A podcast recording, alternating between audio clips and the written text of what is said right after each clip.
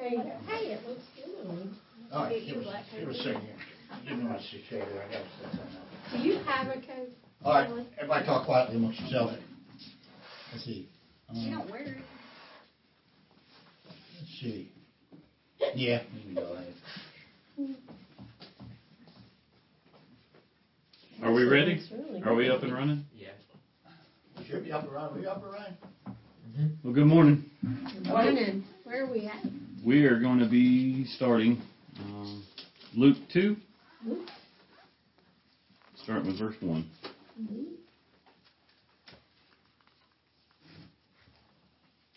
Give everybody in here a chance. Oh, you don't have one now. Maybe I should give you my You ESV to follow along with. with I'll come sit with. Let's see, you know, where you been? You Slacking?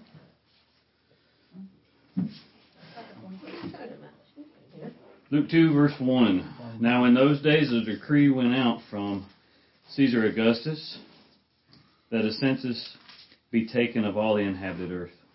This was the first census taken while Quirinius was governor of Syria, and everyone was on his way to register for the census, each to his own city. Joseph also went up from Galilee, from the city of Nazareth, to Judea, to the city of David which is called Bethlehem, because he was of the house and family of David, in order to register along with Mary, who was engaged to him and was with child. While they were there, the days were completed for her to give birth. And she gave birth to her firstborn son, and she wrapped him in clothes and laid him in a manger, because there was no room for them in the inn. In the same region, there were some shepherds staying out in the fields and keeping watch over their flock by night. And an angel of the Lord suddenly stood before them, and the glory of the Lord shone around them, and they were terribly frightened. But the angel said to them, Do not be afraid, for behold, I bring you good news of great joy, which will be for all the people. For today in the city of David there has been born for you a Savior, who is Christ the Lord. This will be a sign for you. You will find a baby wrapped in clothes and lying in a manger. And suddenly there appeared with the angel a multitude of the heavenly host praising God and saying, Glory to God in the highest, and on earth peace among men with whom he is blessed. Please. When the angels had gone away from them into heaven,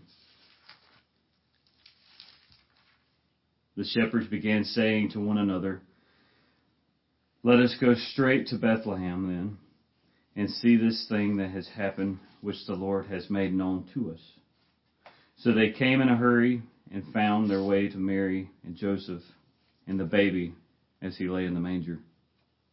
When they had seen this, they made known the statement which had been told to them about this uh, about this child. And all who heard it wondered at the things which were told them by the shepherds.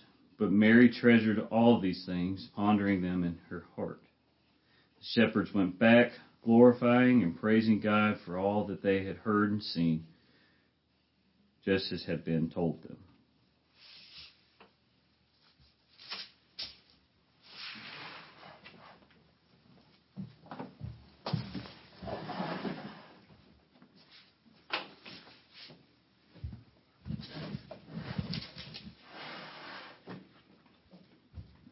Let's open up our hymnals to 125, and uh, we will begin this morning to with "Joy to the World." I think it's one. See what it does. Yep.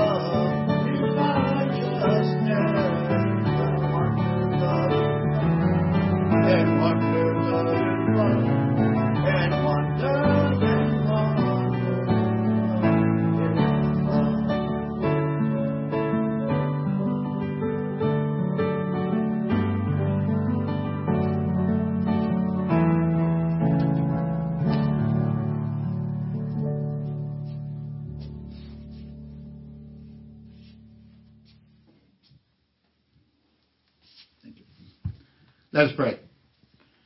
Father in heaven, as we come into this and, and into the middle of this uh, the holiday season, thank you, Heavenly Father, for so much for why we celebrate this season. For it is truly remarkable that God Himself, the second person of the Godhead, left the throne and became man in order to save us from our sins. What a, uh, we could never imagine what what it took to to do just that, to take on humanity. I pray, Heavenly Father, as we come this morning, open up our hearts to the study this morning as we continue to grow in grace and the knowledge of our Lord and Savior Jesus Christ, in whose name we pray. Amen. I actually plan to do a part of the Christmas special. This, we are going to have our Christmas special next um, Lord's Day, and I had planned on doing it today, but when I got up, I just couldn't go that direction. So uh, it's still the Bible, so we'll still we'll still study through the Bible, and um, we are again in Hebrews chapter six, and um, in this, uh, much of our lives. And welcome, uh, welcome, Day and uh, Tim. I know you're there. Uh, you and Yvonne. I'm glad you're here with us, and Chris. Um, got mom here. Nice to have you, mom. And um, so, and the rest, and all. Always love to have you all. Jolene, nice to see you. um, but all of our lives, we've been uh, we've are invested in looking forward to what we're going to do. Grady or uh, Wiley now is looking forward to starting his life. Um, a senior in high school, he's getting ready to graduate. He's got he, it's time to get you know, where the rubber meets the road and starting to do things that's going to secure his future. And many of us look at, okay, what are we going to do? How we, you know, we're going to college. We're going, and it used to be that, yeah, uh, how many times have we said, well, you know, you go to school, you get good grades, then you go to college, then you get a good job and uh, make a lot of money, climb the corporate ladder, and you you reach some level of success. And some people are pretty good at that, and they they put their whole lives, they center their whole lives around their future so that they can have a time to retire and then spend the rest of the time playing golf or or whatever. Okay, I, I use that man, you know from time to time, I'll go by a golf course and I'll see the guys out there, the execs and what, what have you. So when we look at that, but let's look at that in another light. In comparison to what we do in life, how much time have we spent building our spiritual portfolio? That is investments for the spiritual life, for eternity to ensure that we have made the right investments. Those investments that bring glory to God and blessings, eternal blessings and rewards and decorations for us. The, uh, the title of this message is What's in Your Eternal Wallet? And our passage is Hebrews 6, 10, uh, 6 9 and 10. And we've been in here for some time, but there's a lot of meat and potatoes in here. And um, so we're we're going to continue. There's a lot lot in here about the spiritual life.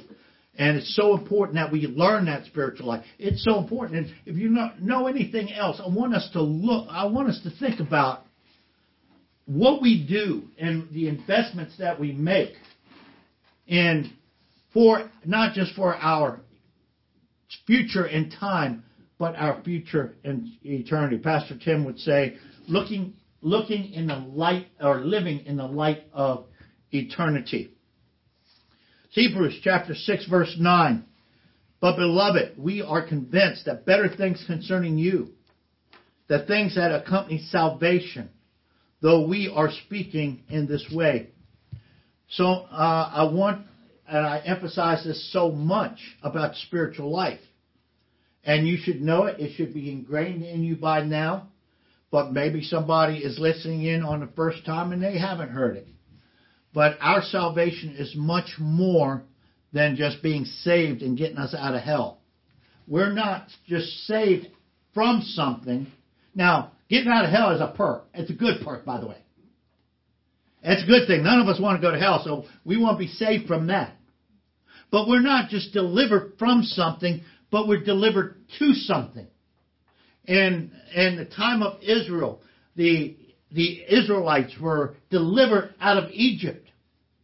But they were delivered to something as they were to go, as they were to go to the, um, in the promised land, the, the land of, that was flowing with milk and honey. That, that promised land. That first generation, we, we know that they didn't make it, but they were just delivered from one thing to be, uh, they were brought out from one thing to be delivered to another. Where we were delivered out from da- damnation, given eternal life, life upon life. So, receive eternal life is not about getting out of hell. Getting out of hell is a perk. Eternal life and the life and the benefits of it, we do not have to wait until we die to live in it. We're, we're already living in the light of eternity, but we now are living uh, and making investments in it. We are making investments of it, um, and investments that will return great rewards. We'll see today that what we do, what we do in getting our spiritual footing, growing in grace, our prayer life, our Bible study, our walking in spirit, our going the extra mile, those things that we do, there is work. We we have been created. Ephesians chapter 2 verse 10 says that we've been created for good works, that we should walk in them. We're not just bench setters. We're not just listening to Bible doctrine, Bible doctrine, Bible doctrine, Bible doctrine. Um, but there is work that has been prepared for us. 1 Timothy 4 8 says, For bodily discipline is only is only of a little profit, but godliness is profitable for all things, since it holds promise for this present life and also for life to come. All right, so first section we go into this morning is the portfolio of spiritual assets. It's funny, it's studying this, um, uh, the light sheds on things that I was taught when when I was young, listening to the colonel, and he would call it the, the portfolio of invisible assets.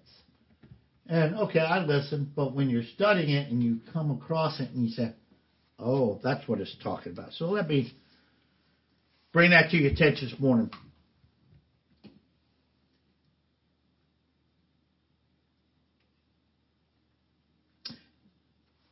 The idea is to make something of your life. The idea is something to make something of this life that you were saved, to live a life that is worthy of your calling. And contrary to popular belief, the so-called fat cats, the executives, those who own mansions and drive around in nice cars, the corporate elites, for the most part, with some exceptions, they worked hard to get to where we they are. They made their investments. They have a portfolio. They they've they've invested so that so that at some point in their lives they can enjoy a return on those investments.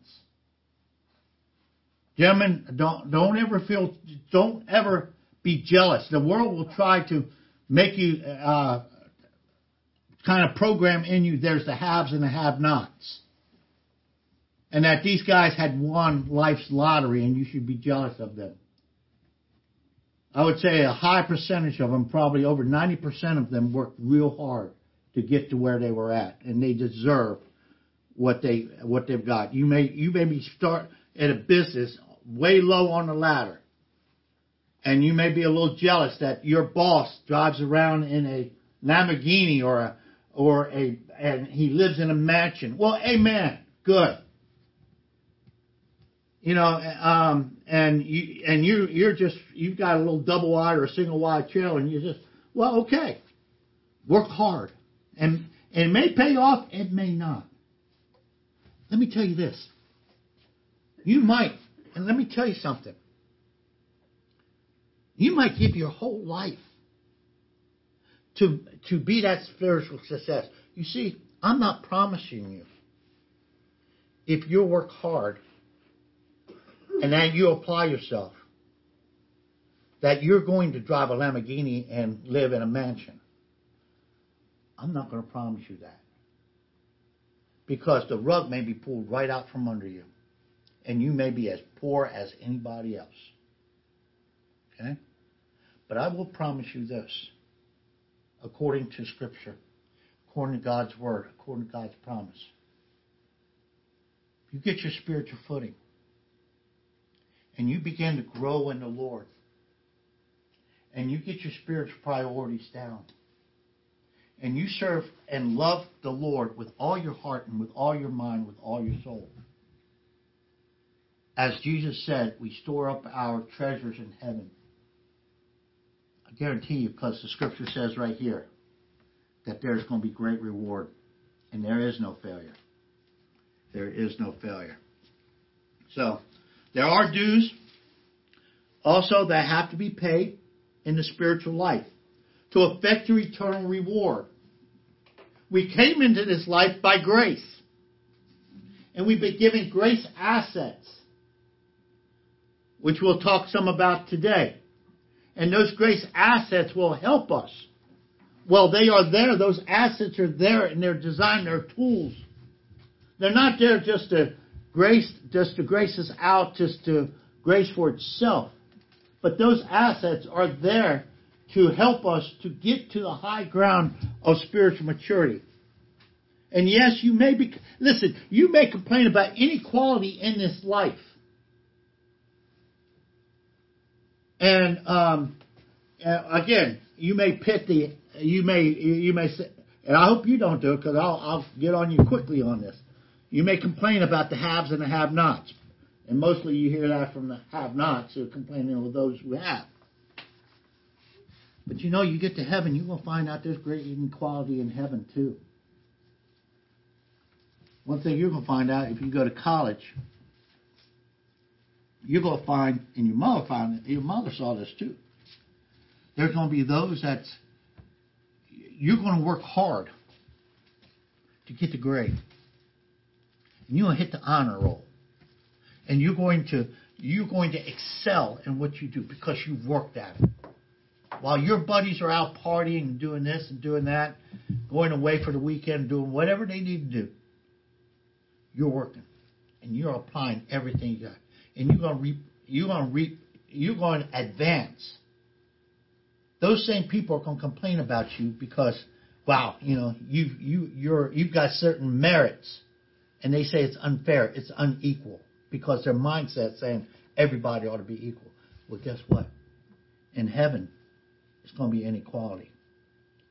Because here in time, there are those Christians that are advancing in the spiritual life. There are those Christians that have their spiritual priorities.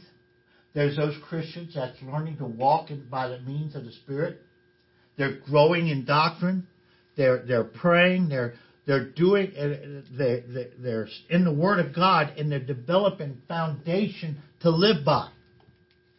And so when you part this life and you you're in and up in heaven, you'll find out that there's going to be for some it's going to be well done, good and faithful servants.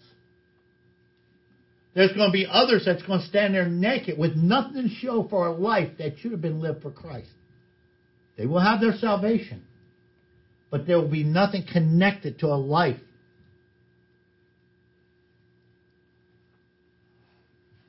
So there'll be no poverty. Listen, there's going to be no poverty in heaven. There's going to be no any. There's going to be no um, unhappiness. There's going to be no discontentment. But there are going to be those who are going to, man, there's going to be those that are going to have the special cords and stuff for their uniforms. Those that worked. to get to where they're going to have those certain achievements. They're going to prove themselves worthy of rulership, male and female. The Lord says, Well done, good and faithful servant. You've been faithful in a few things. I'm going to make you ruler over many things.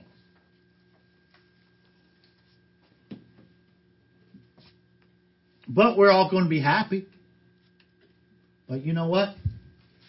I'd rather I'd rather be I'd rather be happy driving around a Lamborghini or a or or a beautiful fancy vehicle than a Volkswagen. Now, if I have to drive around a broke down Volkswagen, I'm going to still be happy.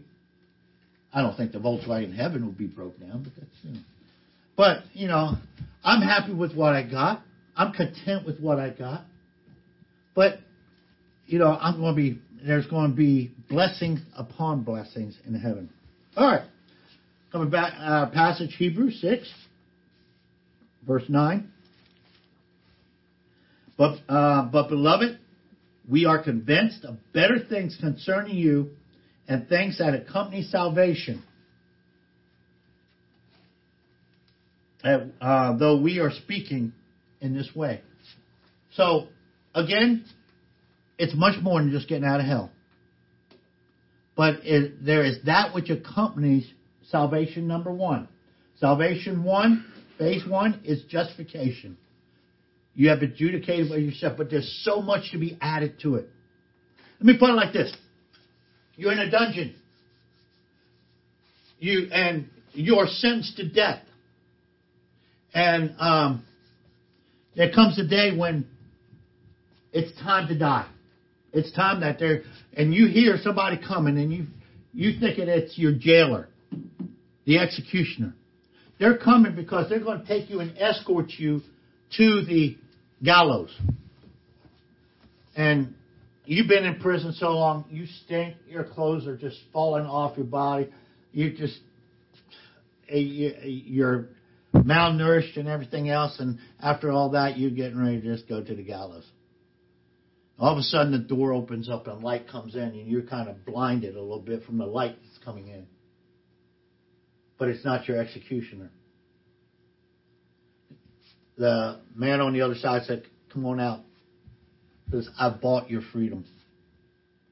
I've paid the king. And I paid him exorbitant amount of money in order. I mean, just millions and millions of dollars. Let's just put it in dollar cents. Millions. I paid him a billion dollars to let you go, and um, and he agreed. He he wanted that money, so he he set you free. I paid the ransom for you. Come on out. And I don't even know you, and you pay, you you paid the price for me to be free. What do you say to something like that? No, you didn't have to do that. no. Thank you. That that seems a little short too. But the guy says, wait, wait, wait, wait, wait. You know, I didn't. Let's not stop there. I didn't just, I didn't just buy your freedom, but I also adopted you as my son, as my daughter. You're going to come with me and let me dress you up. Let me let me give you my signet ring and my a robe. Let me put the royal robe on you because I'm royalty. We will go to my kingdom and you're going to be a part of my family. I've just adopted you. I've, I've given you your freedom. I've adopted you as my family. I've I you have all the you have all the perks you have all the advantages of being royalty. You're my son. Now, what are you going to say? Because that's what happened to each one of us. We've been bought with a price and we've been brought into the royal family of God. How are you living your life? Because there's so much more that's added to that life than just freeing you out of that prison the advantages of being a Christian is is no again is beyond imagination. It's staggering imagination. So when we think about this life once again, some people have paid an ultimate price to get to where they are.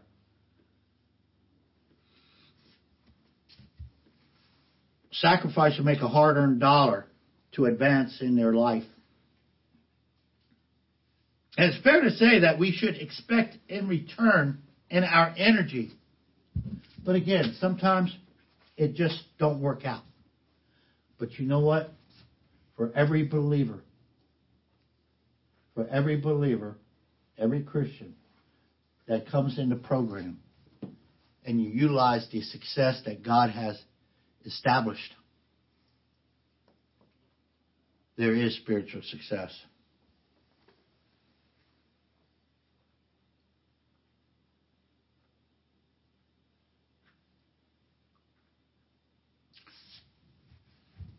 So you get to the end of the line in this life. And let's just say, let's just say you have advanced all the way. Let's just say you've, let's just say you've, you've climbed the ladder.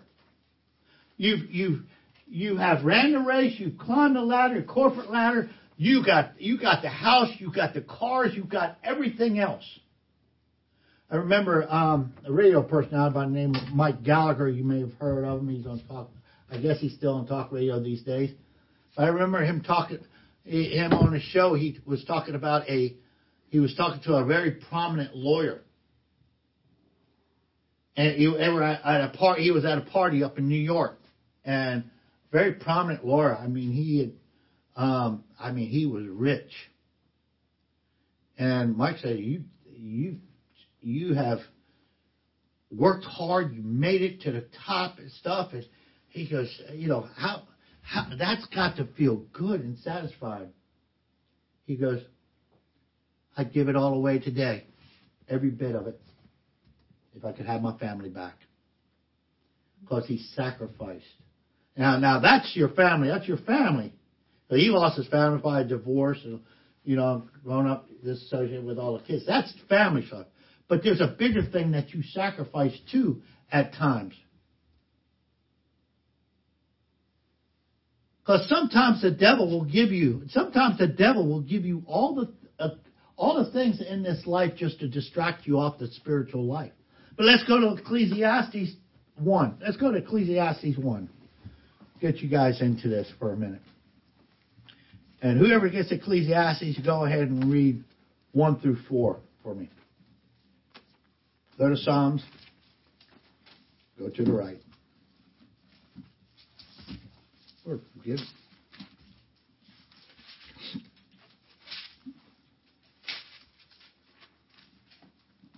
Ecclesiastes. Ecclesiastes 1, 1 through 4.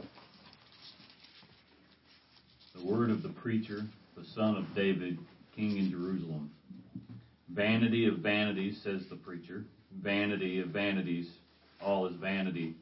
What does man gain by all the toil at which he toils under the sun? A generation goes and a generation comes, but the earth remains forever. Okay, go ahead, continue reading on verse 5 there, Grady. Also the sun rises and the sun sets, and hastening, Hastening. hastening to its place, it rises there again, blowing toward the south, then turning toward the north. The wind continues whirling along, and on its circular courses the wind returns. All the rivers flow into the sea, yet the sea is not full. To the place where the river flow, there they flow again. Okay, Amanda, verse 8. All things are wearisome, man is not able to tell it. The eye is not satisfied with seeing, nor is the ear filled with hearing. That which has been is that which will be, and that which has been done is that which will be done. So there is nothing new under the sun. Okay, Wally Gunner, finish out with 10 11. All right. Is there anything of which one might say, See this, it is new? Already it has existed for ages, which were before us. There is no remembrance of earlier things, and also of the later things which will occur. There will be for them no remembrance among those who will come later still. All right, so here is the wise king. He And this is Solomon. Solomon was a Renaissance man. He, he knew, I mean, everything he touched was blessed by God and he excelled in everything. Probably the richest man that's ever was. And um, military genius. He he he was just incredible.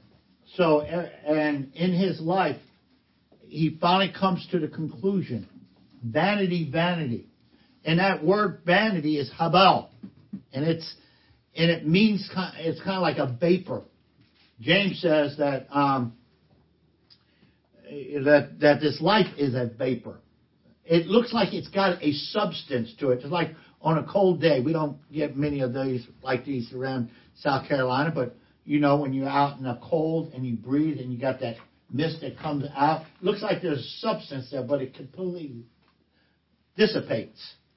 That's our life. And gentlemen, you you might think you've and and young lady, you might think that you've got a long time ahead of you. That you've got your whole life ahead of you. But as you know, some of us old timers here, including myself in there, we recognize how quick that life goes. Boom! And you'll be surprised. You're going you're gonna wake up one morning, you're going to be 63. Looking pretty good at 15. How well look at 63? um, but but it goes just like that. Boom! We got a picture from uh, Amanda sent us a picture yesterday of when when uh, of your Mimon I and we were I mean, we were kids, just kids, and but that's that seemed like there was no time that's passed between now then and now. By the way, he's still a good looker. but anyway, we um, life is a vapor, and be careful what you invest in. Be careful with what how you invest your life.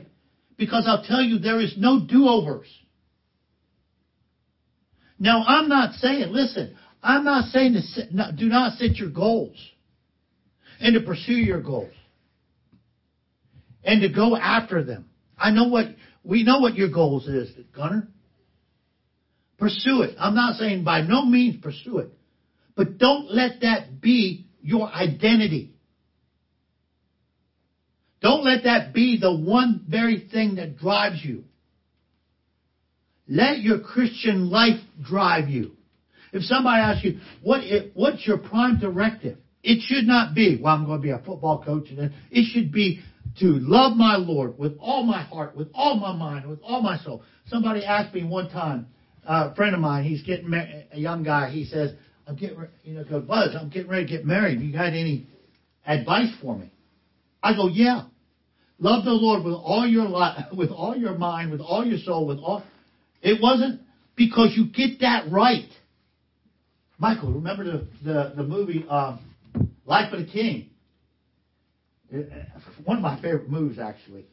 Um, it might be 11. It did fall in the top 10, but remember he said, you know, before he got out of jail, Cuba Gooding, he handed him that king. He goes, take care of the king, and everything else will fall into place. I love that. Set your mind and your soul to love God with all your heart, with all your mind, with all your soul. It don't matter what you do. To set your goals, but do not set your goals higher than, than your pursuit of the Christian way of life. Live in life in the light of eternity because this life is a vapor. It, and James says, Yet you do not know what your life will be like tomorrow. You are just a vapor that appears for a little while and then vanishes away. Okay, grace assets. Look at some grace assets here. Your grace asset is time, one of the one of them. And time is a grace commodity. And commodities are something that you have. It's an asset. But a commodity is something that you have and it's flowing away. It's you're losing it. Okay, um, time. You don't have a whole lot of time. None of us have a whole lot of time. But you have enough time. Amen. You don't have you don't have a whole lot of time, but you have enough time. You have the time. Because listen, your Father in heaven wants you to, your Father in heaven wants you to make that, uh, wants to run that touchdown. He wants, He's given you everything that you need, including time to complete the course.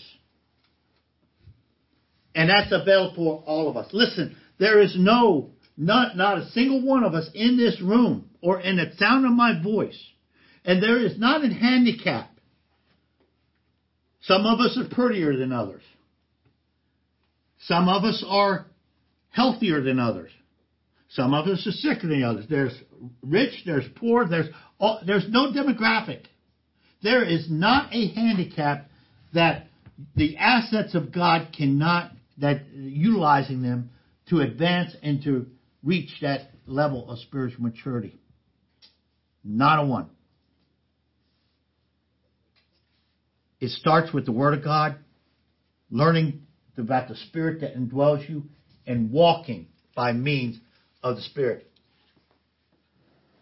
So, time is the window of opportunity, along with all the other grace opportunities to adjust to the justice of God. The question when it comes to grace, what do we do with the grace that God has extended to each one of us? Some of us have misinterpreted grace as this that God has forgiven me my sins. I'm good. I'm going to heaven.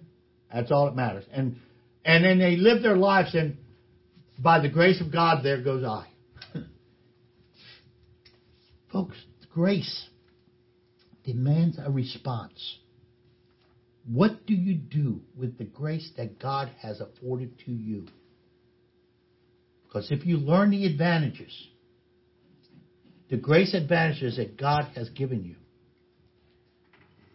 you learn them, you live by them, you will pass through this life into eternity as a winner.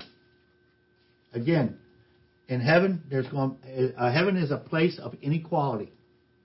There's going to be those that going to be. Remember, a long time ago we talked about this. There's going to be the spiritual heroes, those that came through it. Those spiritual heroes are the ones who glorified God when they're on it. See, it's not about you winning; it's about glorifying God. And when you glorify God, you are brought into that winner circle. Okay? Our main objective is to the glorified God. But in heaven, there's going to be the spiritual heroes, which I want to be one of them. I want, I want all of you to be one of them. I want Tim to be one of them, Yvonne to be one of them. My brother Mike. Your friends, you've got you've got a list of friends. Listen, this is why we pray for the saints. Okay, it's okay to pray for our ingrown toenails and our broke arms and this, that, and the other thing. But the scripture says pray for the saints. Because they're in the battle. I want I want my friends, I want my family to be in that winner circle. Amen. But there's always there's also going to be spiritual weenies. I don't want you guys to be spiritual weenies. I, I want I want you to have the all the I want you I want to say I will be there and there. That's that's Grady. That's Grady. I crowns and robes and uh, ruling over nations and got that little little thing around uh, or the morning star and the and the and the pebble with your name. I don't understand what that is yet, but the pebble with your name on it. But I, think we do want that. you probably know what I don't know what that is. You know, what I'm talking about, right? In Revelation. I don't know what it is, but if God says I want it, I want it. Okay. I want to see you to have this. And um, I thank God you're here. You know, because I'm not making this up. This is scripture. Am I making this up, Mom? No, this is scripture. Okay? I, I'm dogmatic about this. We've got a life, we've got a dynamic spiritual life, a Christian life. And we're going to live it all the way to the finish line. And as a pastor, uh, stand up here in the pulpit, I'm going to continue to drive this point home. I'm going to encourage you. I'm going to pray for you. Maybe, and, and if we're going in the same direction and I see you going off, I'm going to pop you in the back of the head. And I said, boy, what are you doing? Because I love you. So grace is that which is given, which is undeserved. And grace demands a response. You know, when I give something to someone, and listen, here's here's a lesson for you. I think you all got I think you guys already know this. When God has blessed you with something and you're you're maybe you're going to buy let's just say I'm going to buy dinner. I'm going to buy you dinner. Or or you need or or out of blue I'm, I'm going to get you something. I'm going to buy you something or whatever. What's the response? That's grace. It's grace. While God graced me, I'm going to grace others. What's the response? Normally, these days, I don't know why, but oh, you don't have to do that. When has that to come? When did that start?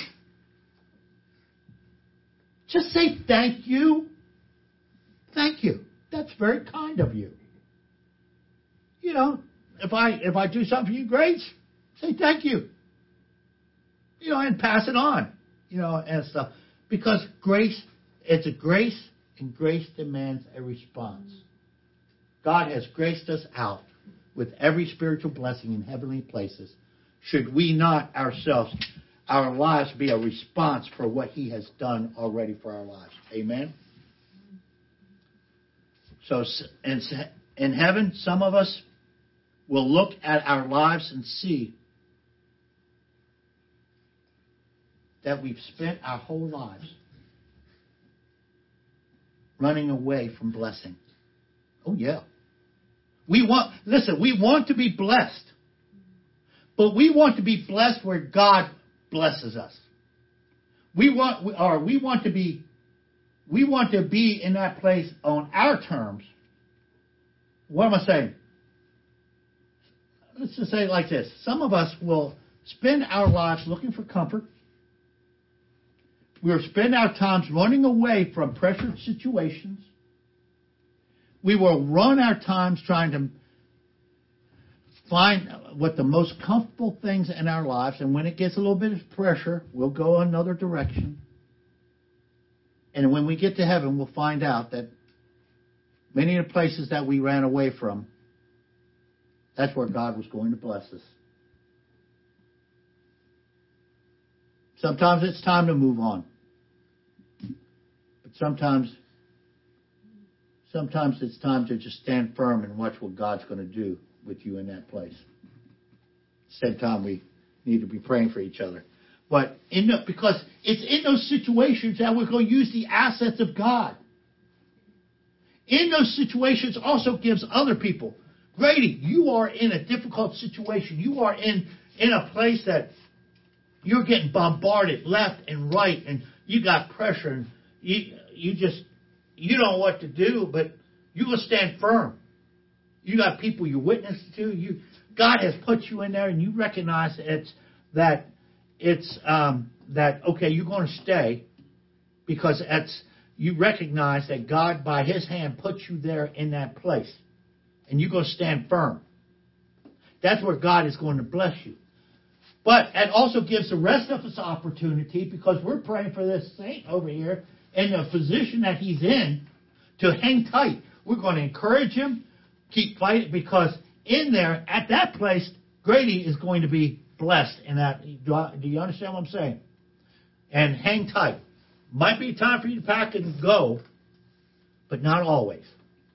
Sometimes, as you, as you grow up and you realize it may be a crummy job, but you realize God has put you there and you're praying and there's nothing in your heart to say move along. But so you so you're praying, you've got your ministry, you know that's where your ministry is. All right.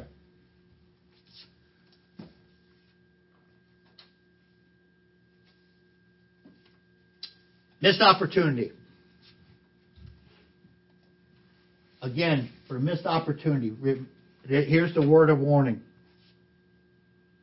There's no do-overs. There is no do-overs. None of when we're in heaven, and what I say, when you we're at the heaven, in heaven you're going to realize all the coulda, woulda, shouldas. Anybody anywhere got coulda, woulda, shouldas? Besides me. Hmm. When you look back on your life, man, I could have done this, I should have done that, I would have done that, and you, is it regret? Is it regretful? Yeah, it's regretful. You know, and, and I look back and I, I really regret some of the decisions I make or some of the decisions I didn't make. The ultimate in the coulda, shoulda, wouldas is when you're absent from the body and face to face with the Lord Jesus Christ. Because then you're looking at I coulda, shoulda, woulda.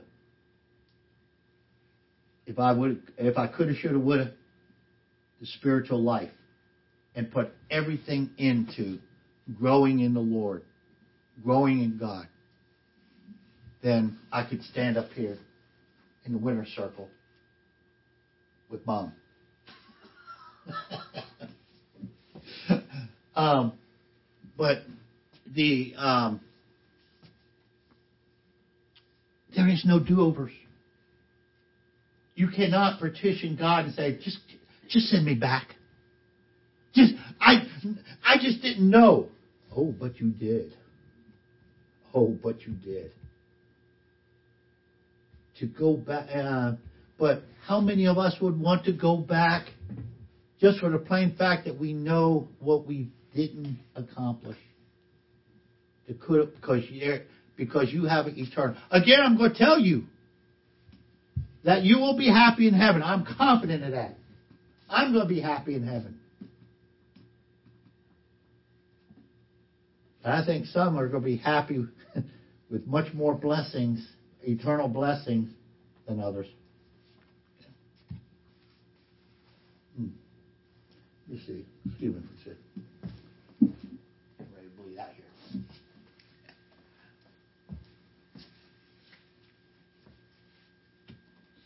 Anyway. So there, again, point of point of warning. There is no do-overs. Um, there's going to be tears in heaven. In Revelation 21 4 says that every tear will be wiped away. And I don't know, I'm only speculating about this, but I almost bet that the tears that are wiped away are the tears of those that recognize that life is over and that their that their lives were lived in vain. I think that's going to be the biggest. Um, how would you like? I mean, I think that would be the biggest loss or the biggest consequence. Let me just say that. This biggest consequence is to, to live your whole life and to realize it was all in vain. That vapor counts for nothing. Counts for nothing.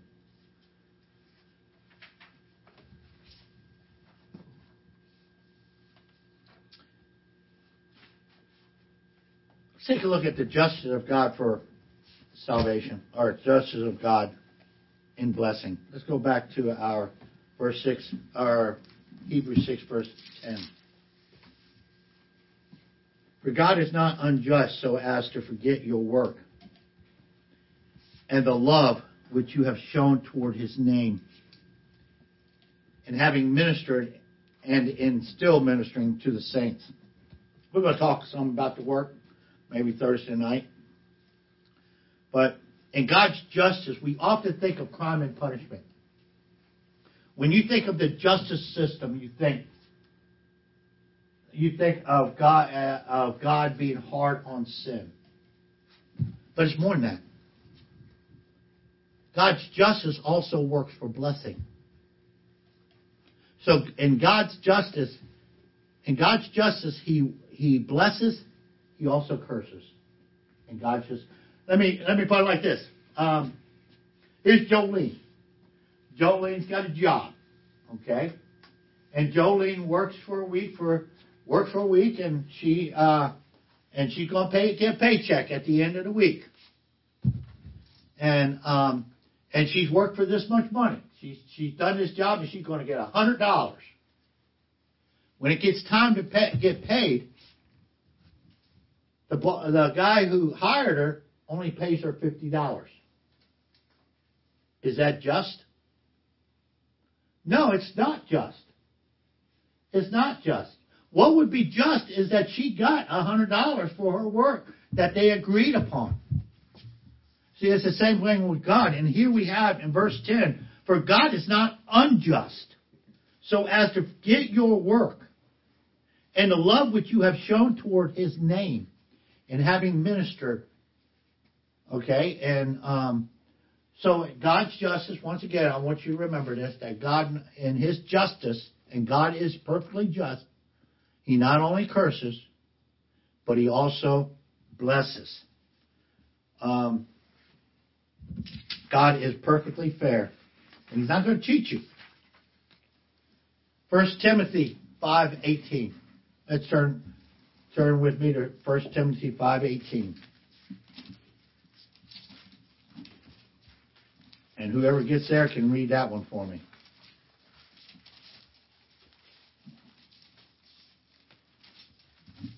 Five eighteen. Yes, five eighteen, sir.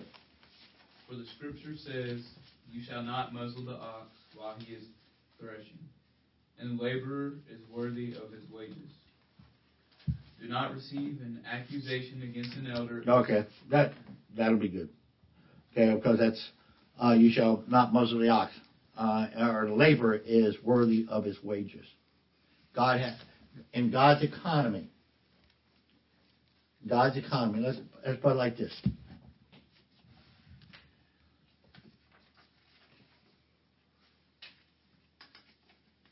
At the conclusion of history, every sin will be accounted for. Every sin will be paid for. Because God is perfectly just. And every sin will be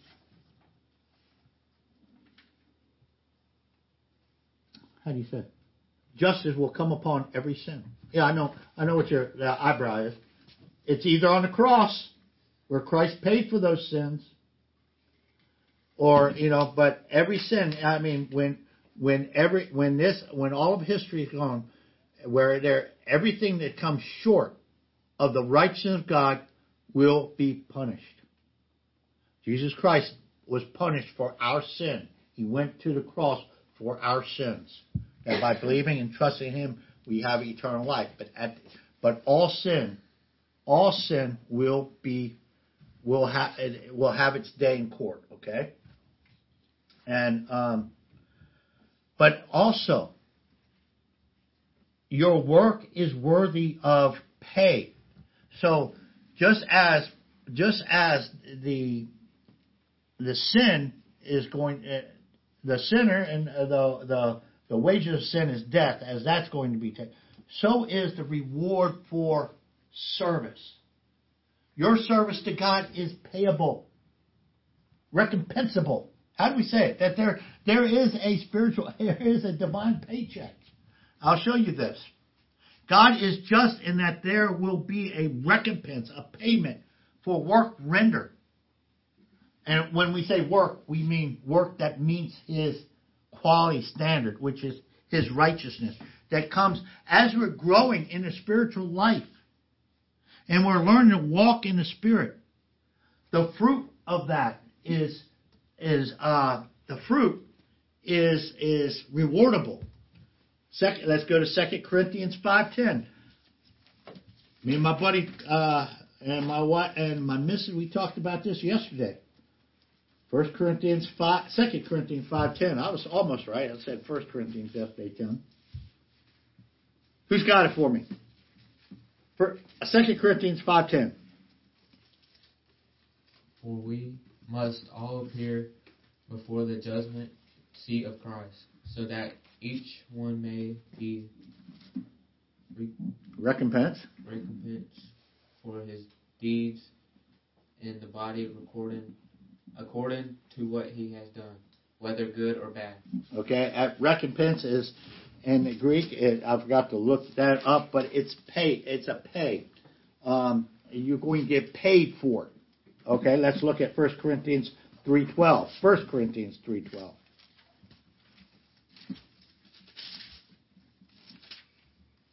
You got that, Wally Gunner? Yes, sir. Go for it. Now, if any man builds on the foundation with gold, silver, precious stones, wood, hay, straw, each man's work will become evident, for the day will show it, because it is to be revealed with fire. And the fire itself will test the quality of each man's work. If any man's work which he has built on it remains, he will receive a reward. If any man's work is burned up, he will suffer loss, but he himself will be saved, yet so as through fire. Okay, very good. And some might say, when we get to heaven and we find out great inequality in heaven, some might say, what happened to grace? Let me ask you a question. Let me ask you this. Is there any grace in heaven? We're looking for a place. We're looking for uh, we're looking for a new heavens, new earth where righteous dwells.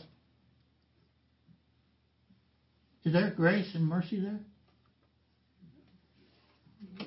No. Why not? There's no need for mercy and grace. Sin has sin has run its course. Judgment has happened. And so when we're up in heaven and some people are getting rewards and some is not, some some might some could probably say, What happened to grace? What happened to grace? You know, I how come he gets that and I don't? There is no grace in heaven. Grace uh, in on this earth, we are we are equal when it comes to our advantages. We are equal when um, all of us have the same. We have equal equality. I've heard this. We have e- equal equality. I know you're laughing, Tim. We have equality. We all have equality to live the spiritual way of life and press forward. We're we are equal as far as that goes. And some of us will use our equal. Some of us will use our freedom and our equality to advance to the high ground. We will take all that God has given us and advance to that high ground. Others will be others will be spiritual slackers. You know what I mean? They're going to they're they're going to they're, they're, they won't spend any time in the Word, no time in prayer, no time serving. Everything will be what my buddy Steve called SELF program, the self program. It's everything me, myself, and I. You've never gone an extra mile for somebody. It's all about you. It's all and and where you're at. So that's you're you're so self-centered that your spiritual life is only lived by convenience. You'll be in church when it's convenient. You'll serve when it's convenient. You'll read your Bible when it's convenient. You'll pray when it's convenient. You know what you're going to find then? It's never going to be convenient. Just, I had to laugh. I was, you know, I was talking to a guy, and I, I was, I was in a playful mood. And, but sometimes I'm a playful mood. I'm serious, but I'll, I'll be dramatic. I'm like my daughter. I'm a little dramatic sometimes. Um, but you know, you heard you if you haven't heard, you hear. Well, I worked pretty hard all week, you know, and I, you know, and by the time Sunday goes out, it's my only day of sleeping in, you know, and stuff. And well, first of all, service isn't until eleven o'clock. You want to sleep in past eleven? Oh my goodness. Okay, I didn't even go there. but um, you know, you can find a church that will even have an evening service, but that's that that dog didn't hunt. But he says, you know, that's you know, I work pretty hard. I don't have time to go to, ch- you know, I don't have time to go to church on Sundays. You know, I just, it's, it's my day of sleeping in, my relaxing and stuff. And I said, yeah, real good, real good. Okay, yeah. Hey, God, hey, you know, it doesn't matter. You know, listen, I know that you're sovereignty of the universe, that you created all things and stuff, but I just don't have no time for you, and I'm just going to sleep in on Sundays. And that's basically, and I was getting a little dramatic, went on and stuff, and, but more or less, that's it. You don't take time for God. you don't take time to invest. This is what we're talking about. Your investment in your spiritual life is going to pay out dividends. And the work and your service that you do for the Lord as a part of the fruit of the Spirit, as your as part of your spiritual growth package, is going to have great rewards in heaven. Okay? Um, so God keeps perfect books. God is not unjust as to forget you, is to overlook. He is the perfect paymaster. He knows every cent that He has promised you. And you're going to get a full reward for services rendered to Him, good works. So just as it is that not one sin will be left unaccounted for at the end of history, there will not be one righteous deed that will not receive an appropriate payment for services rendered. Philippians 121 for me. Michael, you got this one. I know Philippians one of your favorite books. I think. Philippians, Philippians 121. For to me, to live is Christ, and to die is gain. If I am to live in the flesh, that means fruitful labor for me. Yet which I shall choose, I cannot tell. I am hard pressed between the two. My desire is to depart and be with Christ, for that is far better. But to remain in the flesh is more necessary on your account. Convinced of this, I know that I will remain and continue with you all for your progress and joy in the faith. So that Okay, that's good. That's good. And that's, you know, and that's talking about the ministry. We may get back to that when we get to the ministering part of this verse. Um, fruit is the result of our labor. Fruit is the result of our labor. Just as it was in Psalm, one of my favorite passages in the whole Bible, Psalm 1, 1 1. Blessed is the man who does not walk, you know, and, um, no, go back. In Psalm 1 1, how blessed is the man who does not walk in the counsel of the wicked, nor stand in the path of sinners, nor sit in the seat of scoffers, but his delight is in the law of the Lord, and in the law he meditates day and night. He will be like a tree firmly planted by streams of water, which yields its fruit in its season. All right. Romans 1.13, somebody, please.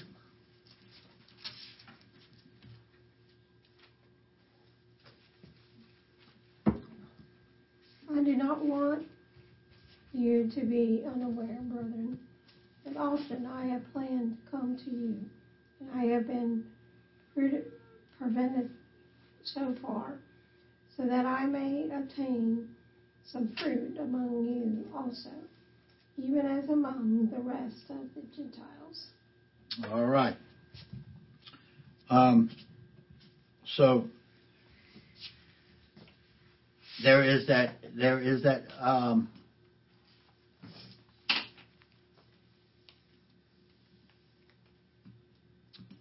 Paul's ministry, as we see in Philippians, and we see it in Romans as well, that his ministry, that it's bearing fruit, and that fruit is um, to receive. And Paul, by the way, and in his letter to Timothy, is saying, you know, when it did come time for him to leave, he said, I'm ready to go to receive my reward and a crown of righteousness, but not just me, but everyone who loves his appearing.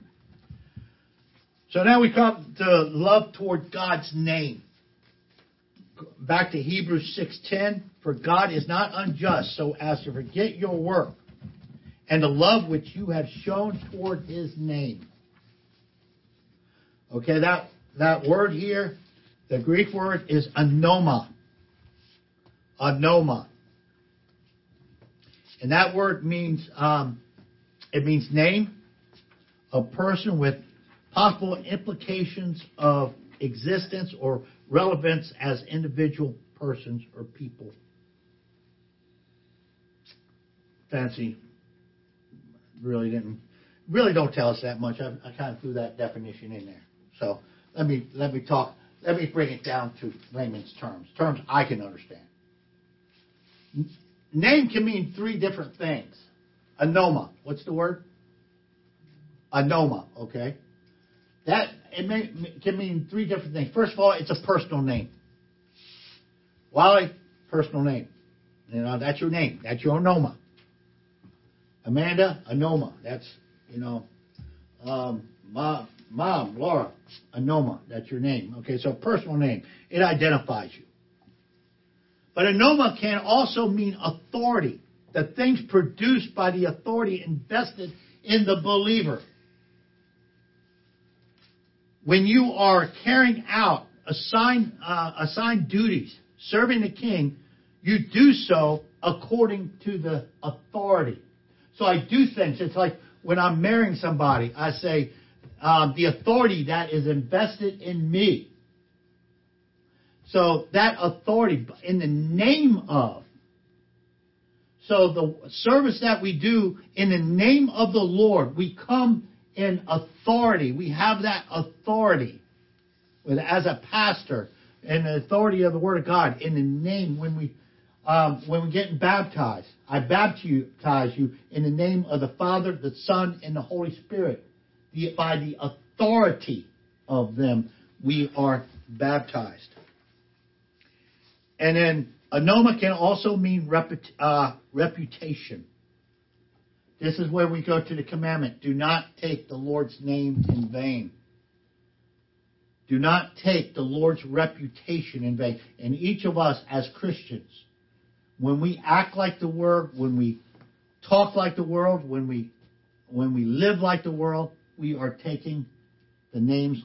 It doesn't matter. We may have, we may not cuss at all, but we're still taking the Lord's name in vain when we take His reputation in vain.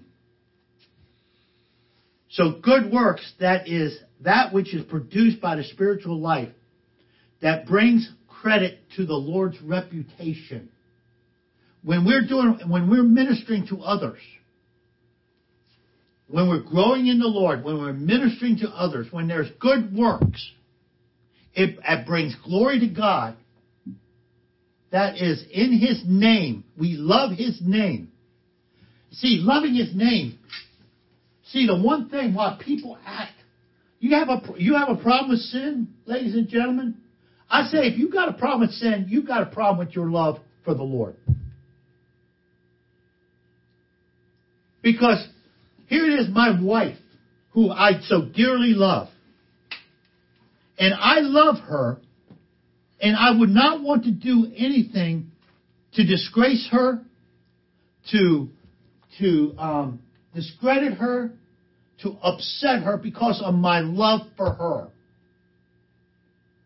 And when my love for the Lord is so great, how, how did I overcome sins? We all have sins, right? We, uh, I'm not here now or so. look back on your past life. And so I'm not saying nothing on myself. I had struggles with sin like everybody else does. Maybe different from your sin, but um, but we all have struggles with sin. How did I overcome it? It wasn't by me saying, I'm not going to sin no more. I'm not going to do this no more. It was from my relationship and growing in the Lord. Learning to love my God.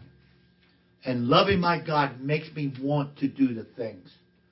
What is it, Michael? I don't I don't got to do something. I get to do something.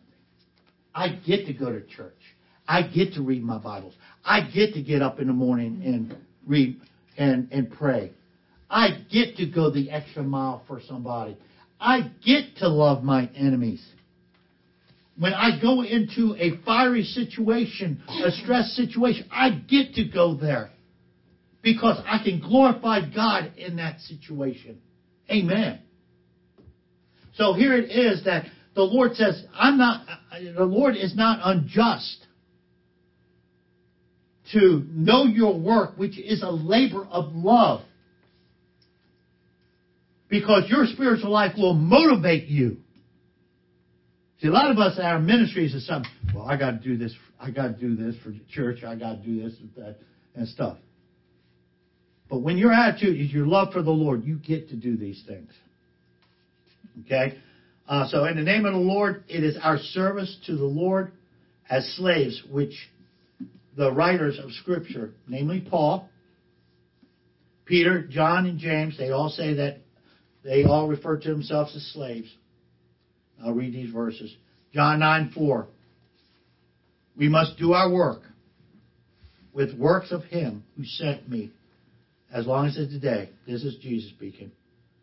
Night is coming when no work can be uh, can work. John 4:34. Jesus said to them, "My food is to do the will of him who sent me and to accomplish his work." And as imitators of Christ, that's what we do, folks. Colossians 3:23. Whatever you do, do it as unto the work, as unto the Lord, and not of men. So, Ephesians, once again, Ephesians tells us that we are that um, we were created good for good. We are we are His workmanship, created for good works that we should walk in them. And knowing that we will receive a reward from the Lord for the good work. But that work is motivated by our love for the Lord. It's not not just if we get up in the morning and say, "Oh, I got to do this for ministry." You get up in the Lord, you get up in the morning for your love for the Lord, and there you go. Today we've covered a number of things. First, our service to the Lord are internal investments with the return for with great rewards. Number two, grace attributes afforded to the believer, namely time, which is our investment capital, can be invested or it can be squandered. What do you do with what God has given you to grow in grace and the knowledge of our Lord and Savior Jesus Christ?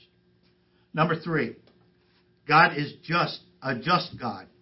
In justice, He either punishes as well as He rewards.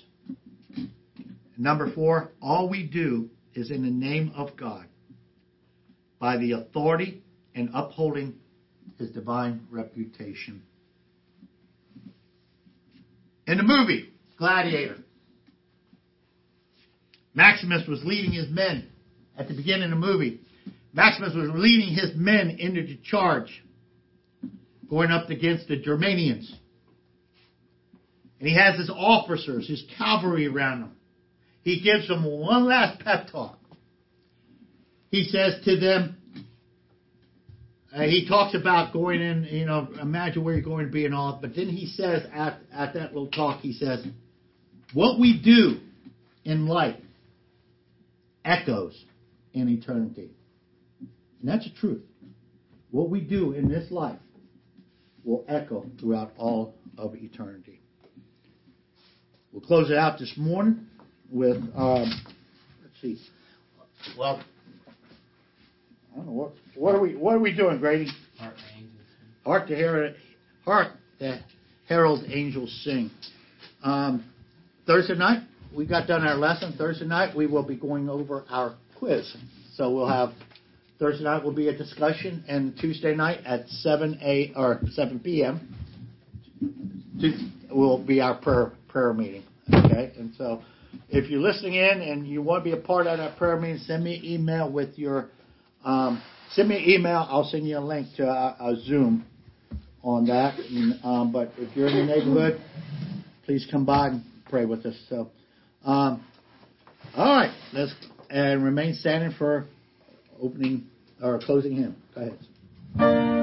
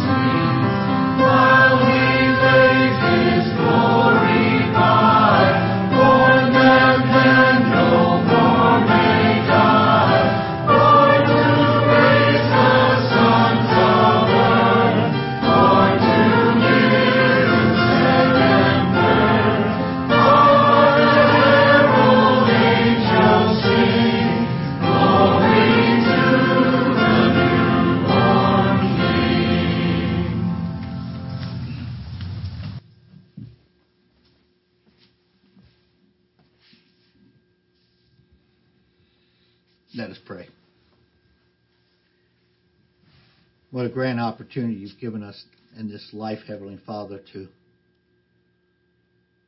not only to call us out of the darkness and out of dungeon, but to adopt us as your sons. You've given us every advantage to advance in the spiritual life to the high ground of spiritual maturity. That you might be glorified in us and us in you. I pray, Heavenly Father, that with all the assets that you've given us, may we recognize it, may we count our blessings each day. And regardless of what we're going through in this life, let us double down on this spiritual life to press forward until we all reach that high ground to hear that those words, well done, good and faithful servant. You've been faithful in a few things. I will make you ruler over many. In these things we pray in Christ's name. Amen. Now to him that's able to keep you from stumbling, to make you stand in the presence of his glory, blameless, great joy. To the only God, our Savior, through Jesus Christ our Lord, be glory, majesty, dominion, and authority before all time, now and forever, and all of God's people Amen. Knowing you, Jesus. Knowing